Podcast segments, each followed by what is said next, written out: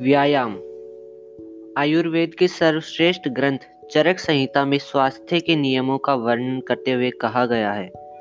पथयाशी व्यायामी त्रिशु जितात्मा नरो न रोगी स्यात।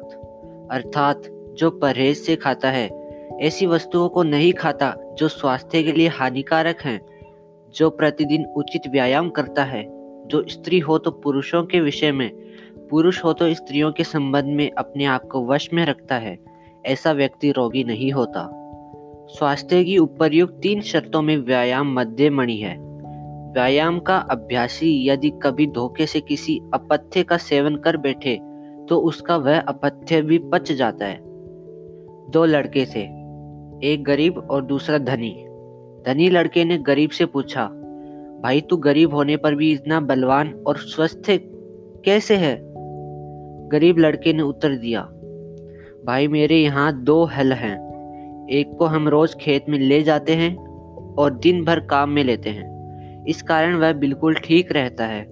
दूसरा, जो घर में पड़ा रहता है, वह बेकार पड़े रहने के कारण खराब हो गया है।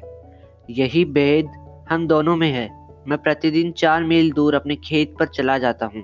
वहाँ दिन भर हल चलाता हूँ, खूब परिश्रम करता हूँ और गहरी नींद सोता हूँ। पर तुम्हें देखता हूँ कि तुम कोई काम अपने हाथ से नहीं करते। सब काम नौकरों से करवाते हो। तुम्हारे नौकर भी तुमसे बलवान हैं। तुम पैदल नहीं चलते। बहुत हुआ तो घोड़ा गाड़ी पर शेर के लिए चले जाते हो। इसी कारण तुम कमज़ोर रहते हो। शरीर के स्वास्थ्य के लिए व्यायाम आवश्यक है। परिश्रम सहज व्यायाम है। तुमसे वह भी नहीं होता। व्यायाम स्वास्थ्य के लिए अनिवार्य है। नित्य प्रति व्यायाम करने से शरीर सुडोल बन जाता है। देह में फुर्ती आती है और काम करने को जी चाहता है। व्यायाम न करने से शरीर दुर्बल बना रहता है, जैसे कि तालाब का पानी एक स्थान पर खड़ा खड़ा सड़ जाता है। इसलिए तुम्हें रोज व्यायाम करना चाहिए। पढ़ाई लिखाई करने के बाद तुम्हें कुछ देर खेलना कूदना भी चाहिए। जो बच्चे केवल पढ़ने लिखने में ही लगे रहते हैं, वे बहुत जल्दी रोगी हो जाते हैं। इसलिए हमें कुछ समय निकाल कर कोई न कोई व्यायाम अवश्य करना चाहिए। व्यायाम से शरीर के अंग मज़बूत होते हैं भोजन ठीक ढंग से पच जाता है और काम करने में मन लगता है। संसार में अच्छा स्वास्थ्य अनमोल वस्तु है। जिसकी सेहत ठीक नहीं होती, वह बीमार होकर कोई काम नहीं कर सकता। स्वास्थ्य ही अमूल्य धन है, इसलिए स्वास्थ्य बनाए रखने के लिए व्यायाम करना आवश्यक है।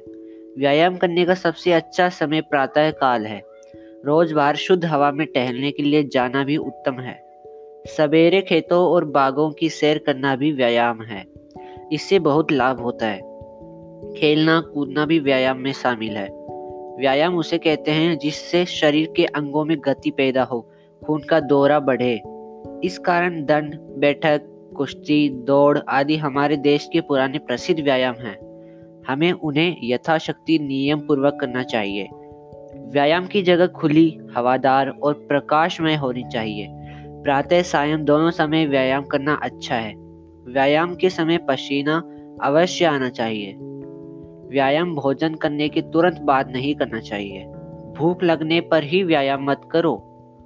व्यायाम करने के बाद पसीना तत्काल पहुँच डालना चाहिए। व्यायाम अपनी शक्ति के अनुसार करना चाहिए। व्यायाम करते समय श्वास नाक से ही धीरे धीरे लेना चाहिए।